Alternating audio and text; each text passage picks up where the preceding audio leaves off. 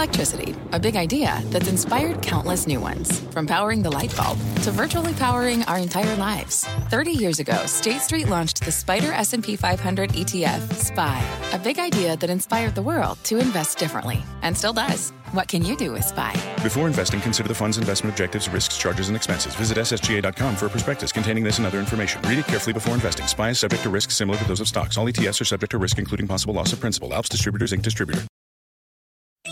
CNBC has quick and easy to understand business news updates at the open, midday, and close every weekday. Markets, money, and more from Wall Street to Main Street. I'm CNBC's Jessica Ettinger. Follow and listen to CNBC Business News Updates wherever you get your podcasts. My mission is simple to make you money. I'm here to level the playing field for all investors. There's always a bull market somewhere and I promise to help you find it. Mad Money starts now. Hey, I'm Cramer. Welcome to Mad Money. Welcome to Cramerica. Other people want to make friends. I'm just trying to make some money. My job is not just to entertain, but to educate and teach you. So call me at 1 800 743 CNBC. Tweet me at Jim Cramer. Regardless of what happens with this Mueller investigation or the Chinese trade war, one thing remains true. If you put up better than expected numbers, your stock will go higher. It's worth remembering because as I scan the last few weeks of earnings, I keep coming back to stocks that soared because analyst investors were just too darn pessimistic or too political, which amounts to the same thing these days. So they keep being blindsided by everything that's going right. Which brings us to next week's game plan. Uh, who has the capacity to deliver still more upside surprises? Who's going to make us some money? On Monday, really interesting company that I don't talk about, $2 billion company named Phibro Animal Health. Earlier this week, we put together a Humanization of Pets Index, or ETF. However, we excluded the humanization of livestock because no one I know is humanizing them except for me during my gentleman farmer phase. Phibro makes medical products geared toward livestock, but also oddly unrelated chemicals. Like everything tied to animals, the stock's up huge for the year. I wish I'd been able to put it in our pet ETF, but I don't know a lot of people who have pet chickens, although I did once have a pet cow named Ambush who loved Hostess donuts. Tuesday morning brings us a couple of stocks that could be winners the newly minted BJ's Wholesale and Best Buy. Everyone thought Best Buy would be crushed by Amazon. Remember those days? They were wrong. As electronics keep getting bigger and more sophisticated, you need a human to help explain it or install it. I started liking this stock two years ago when it was roughly at half the levels, and that was because I had to buy some complicated electronics for my daughter, and the Best Buy was the only place to turn. I think it's a great company. BJ's Wholesale is not that great a company, at least compared to my much beloved Costco. But when I saw that Sam's Club, the former laggard division at Walmart, gave you a 5% same store gain, that's big. I realized that BJ's had just come public, and they wouldn't do it if they didn't believe they could put up some darn good numbers. So, yes and yes, all right? This week, Tiffany, which has been a fabulous winner year to date, got hit with an important downgrade. The stock's been roaring on the strength of the terrific new CEO, Alessandro Boglio. Despite the downturn, when the upscale, uh, the, the, down, the downgrade, when the upscale jewelry chain reports on Tuesday morning, you know what? I think I want to go against the downgrade. I bet it's a crowd pleaser. I've never seen Tiffany this well run. I bet this management team will work wonders over multiple years. Maybe buy some before and buy some after because store this one away. These guys are good. Many of you want to know what I think about Hain Celestial, the fallen star in the organic and natural food space. They want to know when I'll say it's a buy. Now, I told you to avoid it when some accounting irregularities surface because of a long-standing rule that we have on Mad Money that accounting irregularities equals sell no matter what. But now Hain's come down dramatically. I want to hear where the management is serious about getting some growth back into what now seems like a convoluted set of brands, even though, of course, they've been cleared from any accounting things problem by now. After all, lots of companies have caught up to Hain on the natural side, and that's what makes me worried. I just say stay tuned. My colleague David Faber often laughs because I talk so much about the cannabis cohort. But it's hard to laugh now after Rob Sands, the hard nosed CEO of Constellation Brands, just made a $4 billion additional investment in canopy growth, taking his company's stake in the huge Canadian ganja operation up to 38%. He's already up a lot on the investment. Now, when it comes to marijuana, the speculative juices runneth over. That's brought the newly minted stock of Tilray, another Canadian pot play, to the fore. While the legalization of marijuana in Canada comes, Octo- it comes in October, by the way, and it's a huge deal. I don't necessarily believe that there's another constellation lurking, this time uh, to buy some shares in the inferior Tilray. Let's see what they have to say. But I'd rather ring the register on this one and go buy some Constellation because it has a position in the best canopy.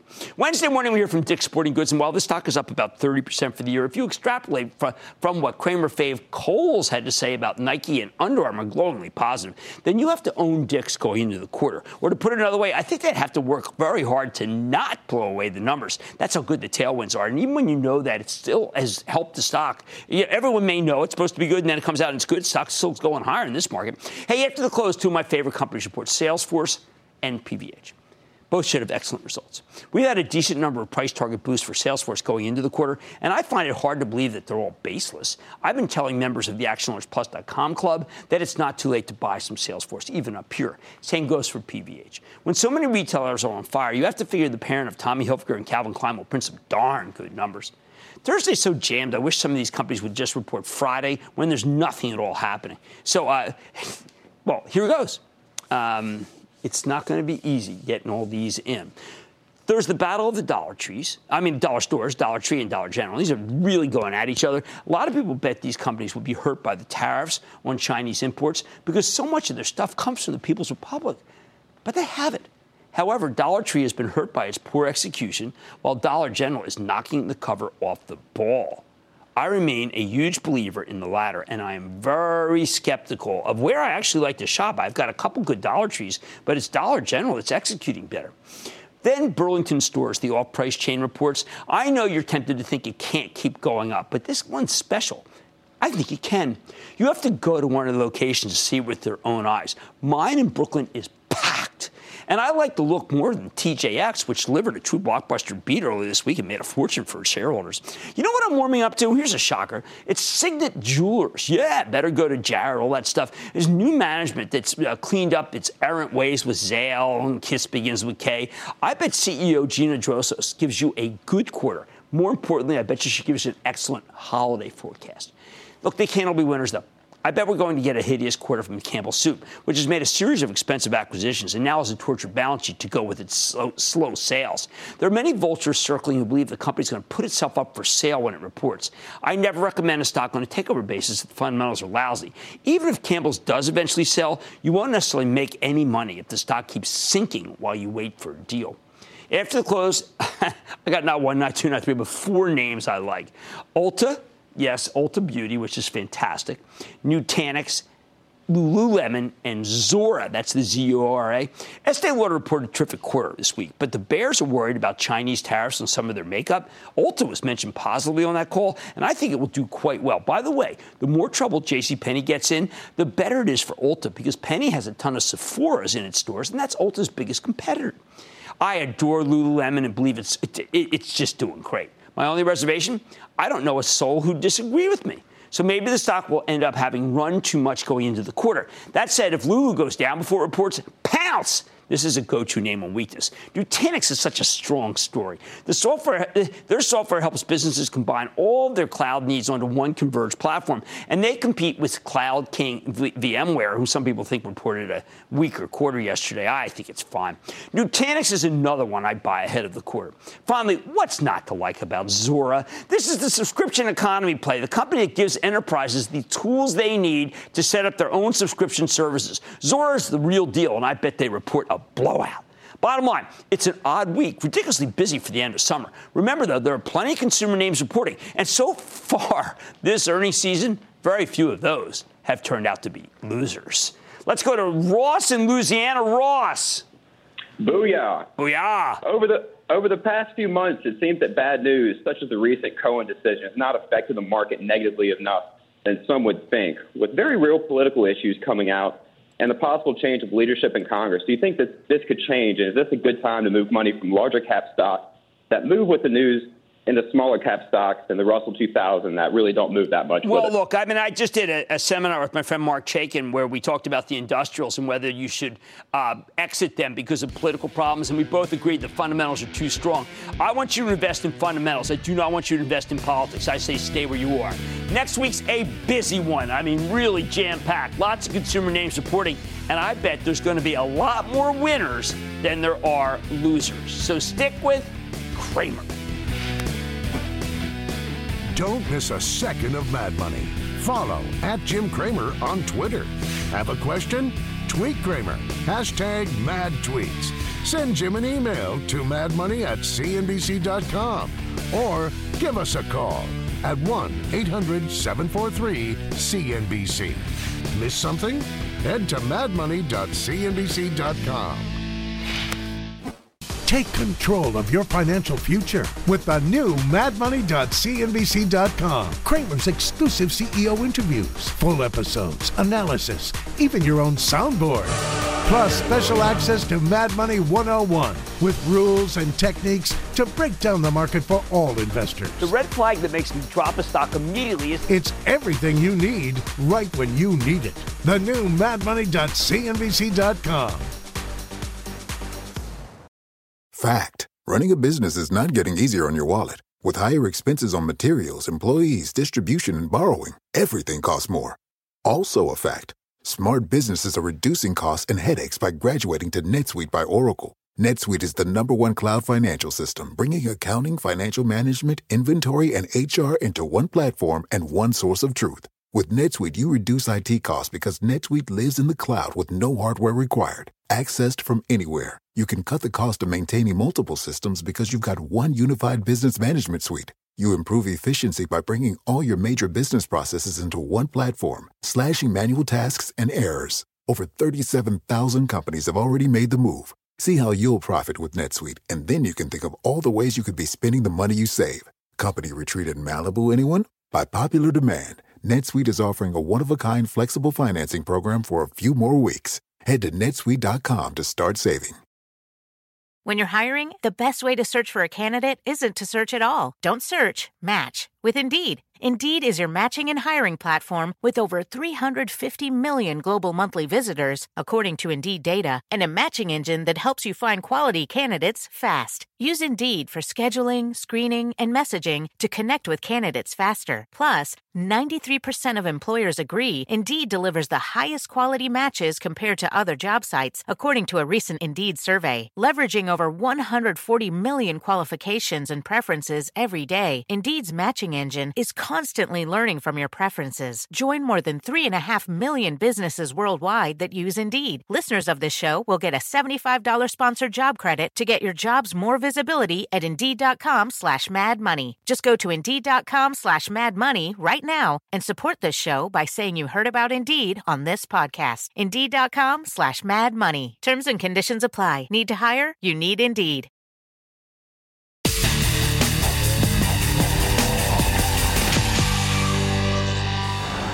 Tonight, we are offering the best of the best of technical analysis, a one stop shop of everything you need to know to augment your investing with the help of some of the best chartists in the land. Now, let's work on something that's been the province of the best chart work on the show spotting bottoms for best entry points and examining ceilings for the best places to exit or sell. When you pick individual stocks, you are betting from the moment you buy them that they're going to go higher. I know it's a pretty simple concept, but how often do you do solid fundamental work on a company uh, and, and try to figure out whether it's the right thing, the right decision to pull the trigger because your homework is finished? And, and, then, well, it just turned out to be a terrible time, and you're buying oblivious to the stock. Hey, my homework's done. Let's go buy. Maybe it's not the right moment. After all of the work I've done on the off the chart segments, I now say you're being short sighted if you don't check out how the stock looks technically after you've done all that homework. But before you put the buy order in, it's not just the right time since you're done the homework. In fact, I would consider looking at the chart of the stock as uh, you like as part of the homework. Get that in your head. Get it ingrained into your thinking. Sometimes finding bottoms after long declines can be incredibly lucrative. Like a good example, let's go back to the bottom of 2009. Now, I had a sense that the decline's velocity was lessening. I had already heard the late great Mark Haines make his famous Haines bottom call based on his innate feeling. I know that my friend Doug Kass, who writes with me at Real Money Part, uh, Pro, that's part of the Street.com family, sometimes noted as being an aggressive bear, had actually turned pronouncedly positive. He was saying we were at a generational bottom. But I was still skittish about picking any individual stock to recommend to you. So I was looking for a situation that seemed about as bulletproof as I could find. I came up with AT&T, the phone company. It had so much going for it. You got to go back in the Wayback Machine here, but it was included a smashing rollout of the Apple iPhone, which was going to produce record profits as AT&T took business from its Apple-less competitors. Had an outsized dividend one that yielded 6.2 percent at that moment. The yield was much higher than just about any stock in the Dow. The dividend was safely backed by AT&T's humongous cash flow. Still, though, the stock kept plunging every time I thought it might have firm footing. In other words, I had done my research, thought it was time to buy. No, no, check the chart. So I waited. I waited for a few days where the stock seemed to stabilize and decided that at last the level might be right and the stock could hold. In dicey moments like these, it's best to check with the chartist. So I did. I actually brought in four. Four chartists. Amazingly, they all agreed that T had found a strong foundation and was definitely worth considering for an investment. Remember, they didn't care at all about the fundamentals. So take a look at what attracted them. Take a look at this chart. First, all four technicians agreed that ATT had established what is known as a climax low at 21, back in the tsunami of selling that was this period. Okay, you just got to understand that we are just at one of these moments that was just so hideous. You can see the big lift, big lift in stock, and then, well, let's just state. I don't want to give away the story. That's where lots of sellers had capitulated. This is where they they capitulated right here. Uh, but buyers had started to step up to create a base, okay? See the extended base or floor at the stock at that level. They arrived at that judgment by looking at where the volume, the sum of all the transactions during that period, had expanded to a level far in excess of a normal period's trading. So you can see there's a normal period's trading, then boom, take a look at that, right? That's a sign that the sellers had exhausted themselves. The volume levels, according to technicians, showed that most of the big portfolio managers who wanted out of the stock, they had fled it by now. At the same time, buyers had step up to meet the supply with a concomitant level of demand. Think of it like this until you got the climax, there were so many more sellers than buyers at each level that they knocked the stock down with their own selling. As long as sellers overwhelm buyers with their dumping, no base can form. Bad time to buy. A climax is a sign that those potential sellers who have been holding on for some time are finally giving up on mass. Big give up. Remember, technicians don't care why that might be the case. They're just monitoring price and volume. When they see that volume gets larger expands, but the stock doesn't go down, that means at last the stock has found its floor, so it's now time to buy. It's safe. That's where the buyers are at last equal to the sellers in their power to determine the direction of the stock, and that's a form of equilibrium. It's finally upon us. Okay, that's the base ATT, but how about the advance? That's going to happen when a stock takes out resistance overhead, okay? To examine the possibilities of, uh, of, a stock, the technicians don't just look at the closing price and the graph that price against the previous days or week close. They don't, they don't just look and say, oh, that looks good, that looks bad. No, uh, that's not helpful because it doesn't yield a true picture of the stock's trajectory. Instead, technicians use what is known as a moving average to better represent the action in a stock's price movements. A moving average is formed by taking the closing prices of a stock over a period of time and then adding those prices up, and then dividing those prices by the days in a particular measured period. Tend not to talk about this and off the charts, but we're doing everything tonight. I'm breaking it down. For example, you can measure a moving average over, say, a 10 day period by adding up 10 days worth of closing prices and by dividing the sum by 10, plotting the number on a graph. Each subsequent day, you add in the new close and you drop off the earliest price to get the sum of a new 10 day measuring period. The four technicians I check in with for ATT, they all choose to use a longer term view. They selected a 200 day moving average. They noticed that even though ATT had most certainly found a floor at the $21 level, that the stock had repeatedly bounced off of, it kept failing, meaning couldn't get through, uh, uh, to, failing to move up above the 200 day moving average. They had all plotted it, they all done the same amount of work. That's what they looked at. And that created what looked to be a ceiling. See, we had the ceiling, the 200 day moving average there's nothing you can do. They just felt that every time it got there, the stock was capped. Then at last, ATT cracked through the ceiling of resistance. And that's the 200 day moving average. That was the signal. That was the signal that at last ATT could generate a great trade or an investment the old roof became a new floor. Here's your new floor, the 200 day. Every time the moving average went above the old roof, it would create the possibility of a new floor. Then the stock would come back and test that floor, and it held. This pattern emboldens buyers as they recognize the stock didn't break that newfound base and instead bounced off of it. In other words, it didn't go back to where that, that climax low was. It held. Looking back at the beautiful bottoming that we see here with ATT, it now seems like child's play, doesn't it? Yeah, of course it was done going down. Yet at that moment, it was anything but easy because at the same time, these technical analysts were saying the bottom is in and it was time to buy. The fundamental analysts, they were scared out of their wits. Not one was valuable to me in helping to call bottom. They were all scared to death right here. Some were even worrying about pension obligations that could cause the dividend to be slashed, something that was way, way wrong.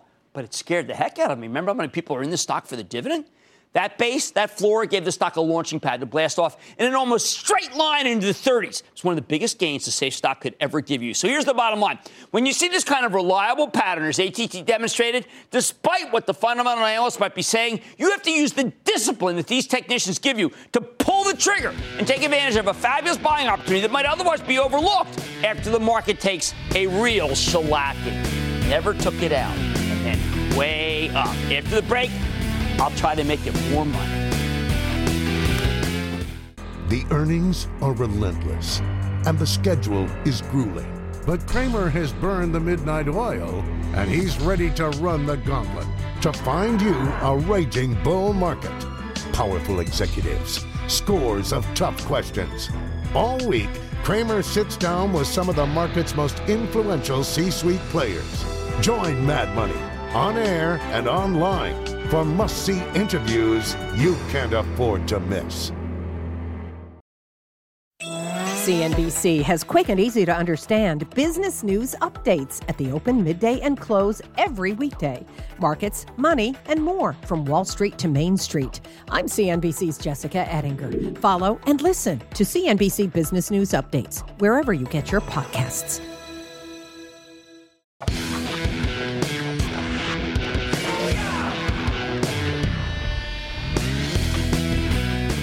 To our special technical show. The next crucial theme for technicians whether a stock is overbought and therefore ripe for a pullback or oversold, may be ready for a bounce. You determine whether a stock is overbought or oversold by charting the ratio of higher closes, also known as the Relative Strength Index or RSI. The Relative Strength Index is a momentum oscillator that measures the direction a stock is going and the velocity of the move. We like to match the relative strength of an individual stock to something else, perhaps the relative strength of its sector, or maybe that of a larger index, and we measure the price action historically.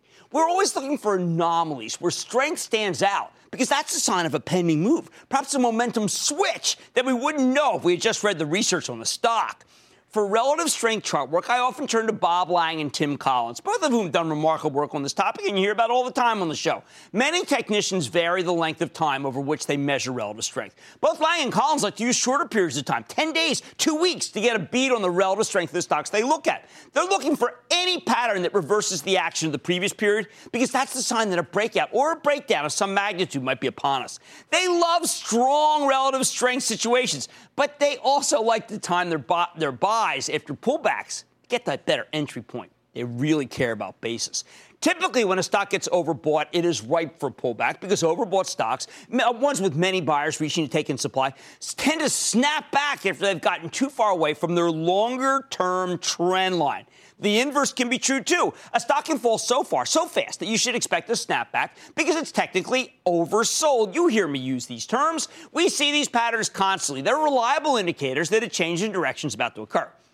These are terrific action points, people. If you are debating buying a stock after you've done all the research and you find the stock is overbought, I usually tell you to wait for a pullback. That almost always comes.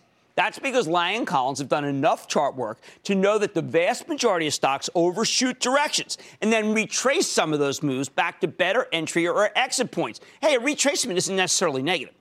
Charting, though, is tricky. Periodically, some stocks are so strong they break, break, through all the ceilings of all traditional significant measurement periods, and then they stay overbought, perhaps for weeks at a time, defying the historical tra- trading patterns that have hitherto trapped them within the bands of extremes. They defy the notion of the inevitable uh, gravitational pull of the old equilibrium line and just can't be contained by any of the various ceilings that overbought conditions usually bump into and come crashing down from. When you spot these highly unusual moves, you know what? You may have to strap yourself in to get a real moonshot. And we let's take a look at this one. This is what I mean. This is rare, but when it happens, it's big money. We saw it occur in July of 2009, as Dan Fitzpatrick pointed out to me, using a stochastics oscillator. That's another momentum indicator that helps spot a bottom, this time in Las Vegas Sands. This summer, the stock of Las Vegas Sands one of the largest casino companies with a very important business in Macau, again, not that it mattered to the charters, had been repeatedly stalled at the 10 buck level, falling every time it hit. Boom, boom, boom. You know, just not working, okay? But when the Bulls finally broke out of the corral, there was no stopping them, and the stock gained all relative strength after it pushed through instead of regrouping to recover from its overbought status. That's a very rare pattern. You see this thing? It just stayed overbought, which told you good things were going to be ahead. It never retreated as you would have expected. Buyers wouldn't quit despite the stock being overbought. And that is a sign the strongest kind of positive move in the book might be taking place. At any given time, I'm expecting a pullback. But no, you had that gigantic long term overbought. This stock proceeded to go from $10 to $48, pretty much in a straight line with no substantive pullback to, be, to speak of. An overbought condition that can stay overbought is a golden opportunity for a huge move. Look, it came right back to being overbought again. Remember, I like to marry the fundamentals with the chart, so I'm not too dependent on the pictorials. But what was happening underneath this chart that it was able to stay overbought for so long? Well, you know what was going on right then? That's when the chief locus of profits for Las Vegas Sands went from being Vegas to Macau, the only place in China where gambling is legal. The change transformed LVS from a so-so Nevada gaming company into an international powerhouse that might as well have been named Macau Sands. The charts told you about the transformation well ahead of the Wall Street analysts who were still dazed that we had had such a horrendous decline to begin with. They weren't thinking about Macau here. The chartists were thinking there's buyers lurking. Volume is another key tool to chartists. They use that to spot pivots. We often say that volume is a lie detector, okay, telling us whether a move is for real or not. When there is a small move on light volume, the technicians ignore it. But when there is a small move on heavy volume, the chartists drill down laser like to see if it's a precursor to something bigger and infinitely more tradable. Chartists are at all times looking either for accumulation on big volume, meaning that large money managers are beginning to accumulate stock in an aggressive way, or distribution. That's a synonym for selling of a stock, and that could telegraph a big decline. They measure these moves by something called an accumulation distribution line. When the calculation of the accumulation distribution line is arcane, involving the, I know it is, charting of whether a stock closes higher on greater volume or on any given day versus lower on low volume. Again, any brokerage house will actually offer you the kind of charting on its website. I care passionately about it because it can go against the grain of conventional thinking about a stock. And that's why I love charts so much. They go against the fundamentals sometimes, and sometimes they're right. We saw them being right in Monsanto in July of 2012. This was an unbelievable one that I completely got wrong. Thank heavens for the chart. I didn't care for this stock at the time. I didn't like GMOs. I was kind of biased, you know. Tim Collins saw it another way. He said the accumulation distribution line showed that while the stock had down days, they were on light volume. So all the down days, you had low lines here. And then on, on uh, heavy volume on the up days. That's a sure sign that more money was flowing into the stock than out of it. Collins noted that such a consistent, persistent accumulation or buying pattern versus the distribution or selling pattern convinced him that large funds were building positions to own the stock long term, not to rent it for a quick move. It turns out that what I didn't see what I was so confused about was that Monsanto's stock had started to be correlated with the price of corn, which was going higher back then because of newfound demand for ethanol engendered by government price supports. I was far too concerned about near term earnings and worries about a shortfall and wasn't thinking big picture, but the chart showed you big picture. The work of Collins told you not to fear. It was showing you that something bigger was developing than just the quarter. He was dead right. And a stock that I would have kept you out of turned out to be a big winner when corn shot up, taking Monsanto's stock and its earnings up with it. Uh, the big boys knew the relationship with corn and Monsanto's business. You were able to piggyback off their research by using Collins's work, which isolated the real underlying strength of the stock as depicted by the accumulation distribution line. I got smoked. He saw it. Bottom line, we need to look at lots of different indicators to spot big moves. Indicators like accumulation distribution, overbought, oversold levels, to spot important turns that might not be visible otherwise to those of us stuck trying to spot changes in the fundamentals that often are further out in time. Powerful moves can and often do elude those who are only focused on the underlying companies and not the action of the stocks themselves. Let's go to Dan in Illinois, please. Dan. Cramer, booyah. Thank you for demystifying the market and helping us it, make it accessible. Well, that's what I want. I want everybody to understand their money. That's my goal. How can I help? Thank you. I'm wondering if I start with a small position in a stock, a company I like, and the stock just keeps going up. The most it comes down is maybe two, two and a half percent. How can I get a size more sizable stake? My discipline says you missed it. That's one of the things. My discipline will cut will cut off the downside, which is far more important than cutting off the upside. And if you bought a position in a stock and it just kept going higher and you didn't get any more, well, it's a trade and you got to take it. I, I, know people don't want to hear that, but when you violate your basis and pay up, I can show you for years and years and years for my charitable trust. I have done the work.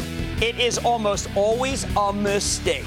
Chartists use all different types of indicators to spot big moves. That helps them stay ahead of the game and the fundamentals. And now you're ahead too. Much more mad money ahead. Head and shoulders isn't only used for preventing dandruff. I'm telling you how it can help you make some money. Then, our technicians and fundamentalists like the Jets and the Shark, your Sharks, you're not going to want to miss my take on the dynamic between the two. And got a burning question? I'm taking your tweets. Go ahead and tweet me at Jim Cramer, hashtag mad tweets, and I might answer your question on air. Stay with Cramer.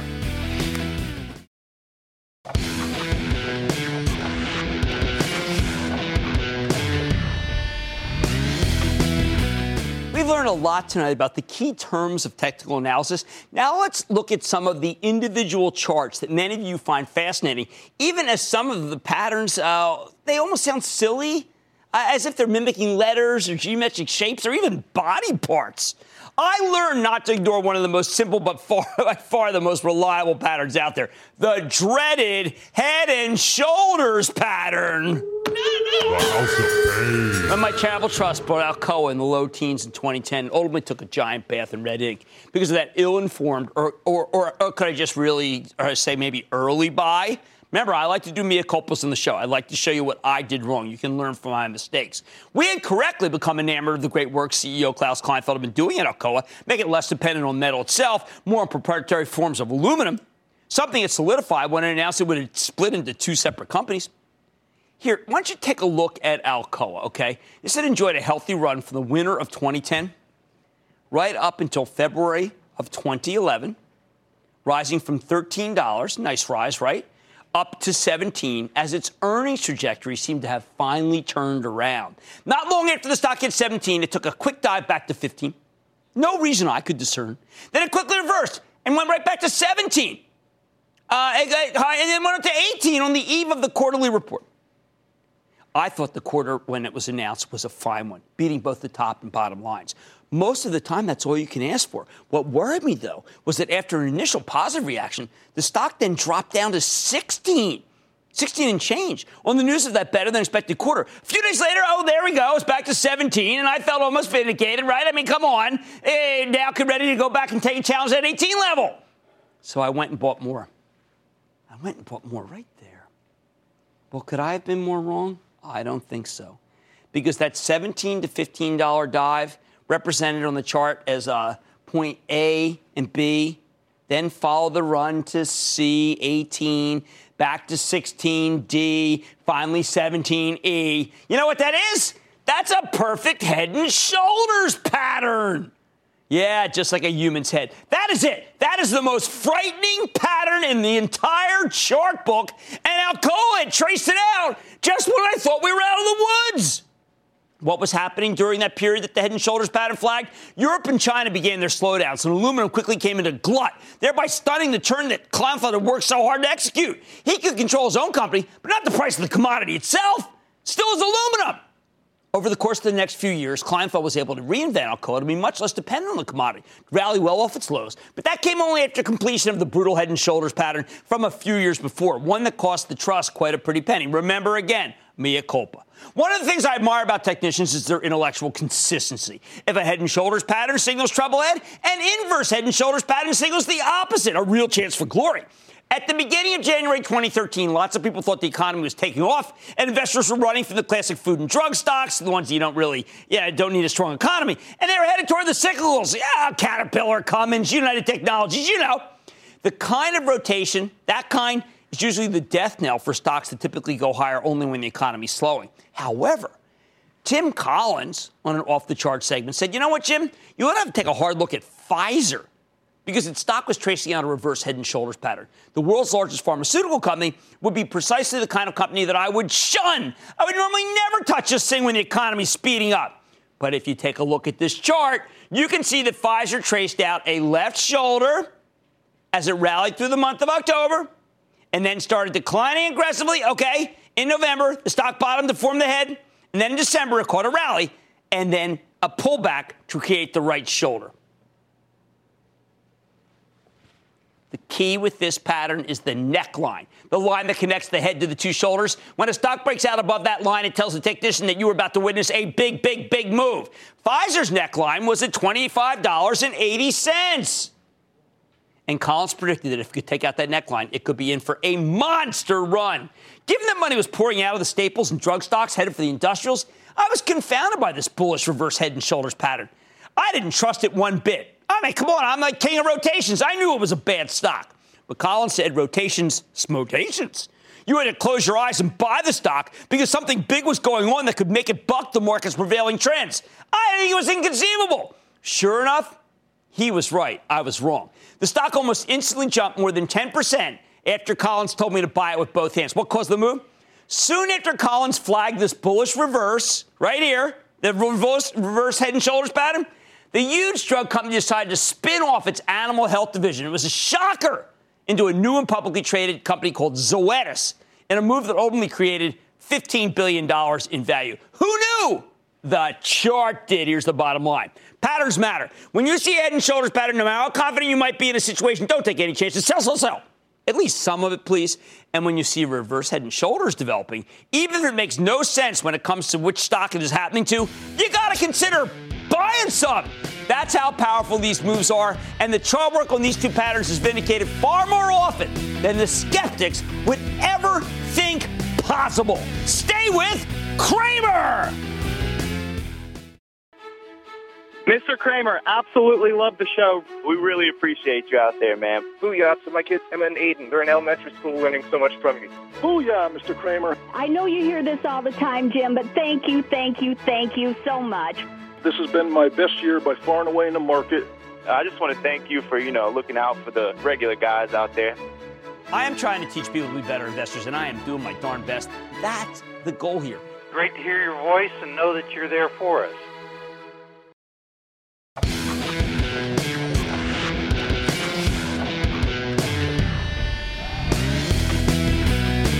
We run the gamut of technical trading tonight on this special show, including some of the basic patterns like the head and shoulders and reverse head and shoulder setups that often presage big down and up moves. But those patterns aren't the only chart patterns that can be relied on to tell us the truth when the fundamentals give us little insight into the direction of stocks.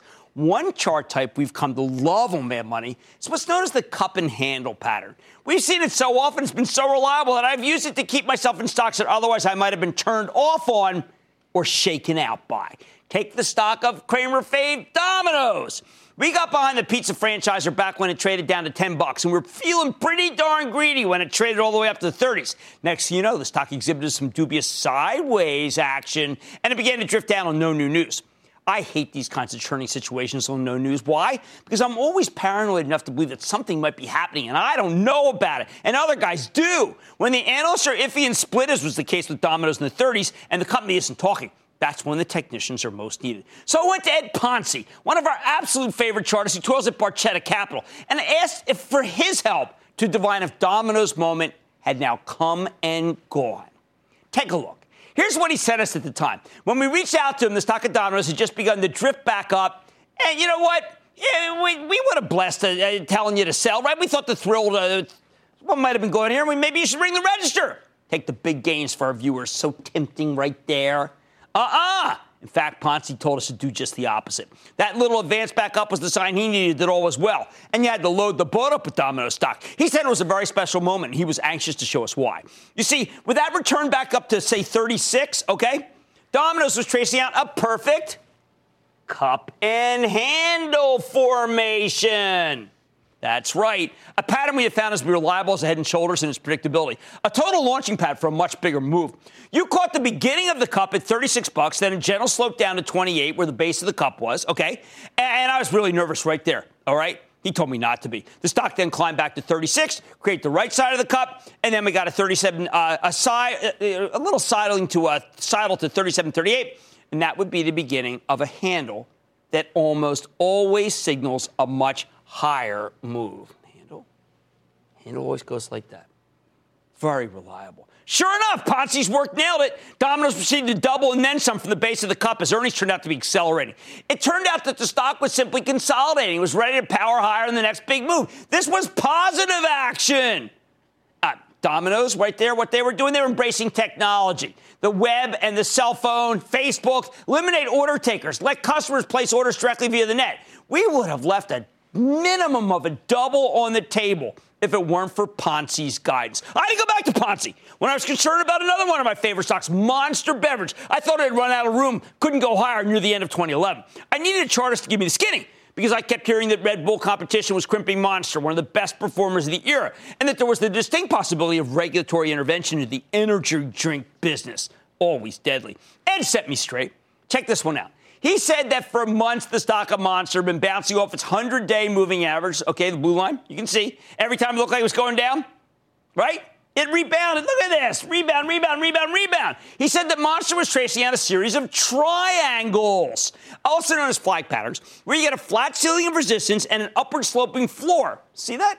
Boom, boom, triangle, triangle, triangle. When the stock hits the new line of resistance, it punches right through. He said that anytime you get these pennant formations, which are just short term consolidations that are preludes to what is known as a continuation pattern, you do not have to worry about a stock running on empty. Matter of fact, you had to buy this thing both hands every time.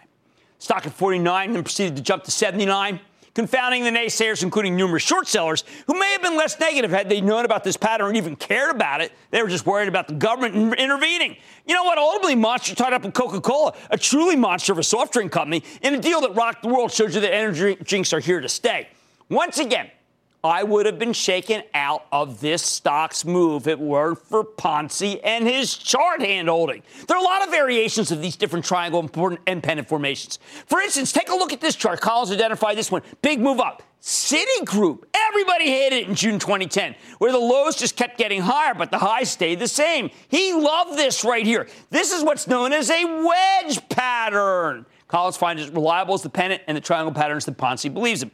We've also had tremendous success following the works of Carolyn Boroden. She's the Fibonacci queen. Can't not mention her on this show. And adherent to Leonardo Fibonacci, the medieval Italian mathematician whose work I often talk about. The Fib queen uses ratios found in nature. You've heard of Fibonacci patterns. We also like the work of Carly Garner, who uses da- data from the Commodity Futures Trading Commission to examine when too many hedge funds are leaning the wrong way on a commodity and we have to veer in a different direction for success. The bottom line technicians and fundamentalists can coexist. Make peace with them both. And I bet you will make a heck of a lot more money than if you're blind to one or the other, and certainly to both. Mad Money's back into the break. It's a brutal, full contact sport. From the time the whistle blows, traders bracing for what could turn out to be a wild session, to the last play of the game. Markets absolutely getting hammered today. I know it's not easy, but I promise to keep fighting for you. Jim Cramer, leveling the playing field for all. The road is a tough one, but the payoff can be your greatest win of all. Join Mad Money's training camp weeknight.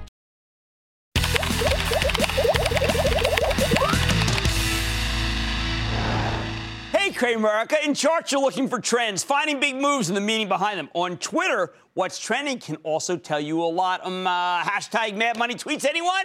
Today, I'm counting down some of your top tweets to see what's trending. First up, we have a feel good tweet from at D Thompson. Thank you Jim Cramer for all the good advice. Thanks to your books and hard work saving and investing, I retired at the age of 55 you know what? I want you to continue to own a lot of stocks. You're not going to get a lot of income from other activities, from other bonds, and stocks compound. You get that dividend, keep reinvesting. Here at SRC Talent Tweets at Jim Cramer, my 19 year old son wants to start saving for retirement. Do you have any advice? Keep up the great work. Unfortunately, it's boring as all get out. We're going to start with an S&P index fund. Just find one with low fees. Not going to recommend any particular one. But once they've put $10,000 aside, then they can focus on individual stocks. Them's the rules. I'm not varying them. Next, a shout out from 8 at HS Drippinger Rider at Jim Cramer, tough one. Don't let the haters get to you, Jim. Keep doing what you're doing. Stay above their pettiness. Periodically, I get tired too, and I get a little angry, and I get a little feisty. But what I am like is that this is my little zone here, right? It's all NFL. You come into my box, you're going to have to be tackled. I'm not looking the other way. Next up, at Villa Marin J writes, you want new investors to max out on index funds before investing in single stocks? Maxing out on 401k, okay to invest? Again, this show is incorrectly known as some sort of trading show where we don't like index funds. We're an investing show where we demand you be in index funds. Sorry for the misinterpretation by you. Last but not least, at Jack Krippner says, excited to have found at the at the at Jim Cramer show at a relatively young age. The guy is a genius with a load of valuable information for free. I only wish my mom and dad were still alive because then finally they could say, Hey, I told you, Jimmy, stay with Cramer.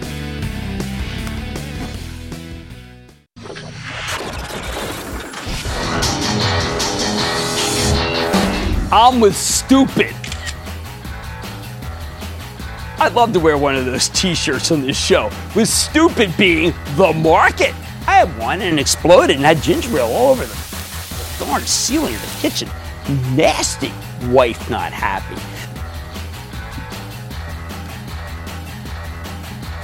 Yeah, man. But you know what? We gotta bust that. Go birds, man. No one with a Falcons outfit's near me. I get all choked up about millennials because uh, I wish I were one, but therefore I hate them. I'm with stupid. It makes stupid decisions. Stupid, stupid, stupid.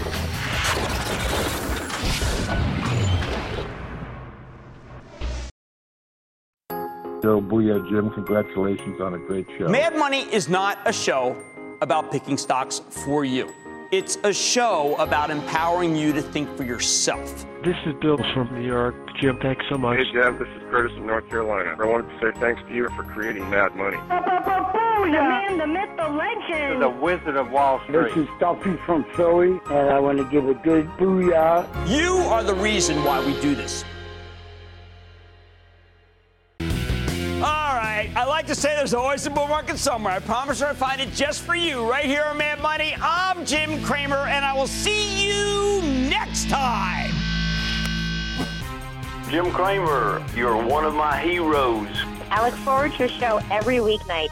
Thank you so much for helping beginning investors like me. When you talk about the market, I just believe that you're spot on. Oh, I love it. Thank you so much. Every night we watch you, I have learned and earned.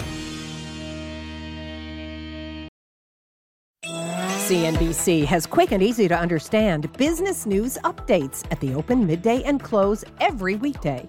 Markets, money, and more from Wall Street to Main Street. I'm CNBC's Jessica Ettinger. Follow and listen to CNBC Business News Updates wherever you get your podcasts.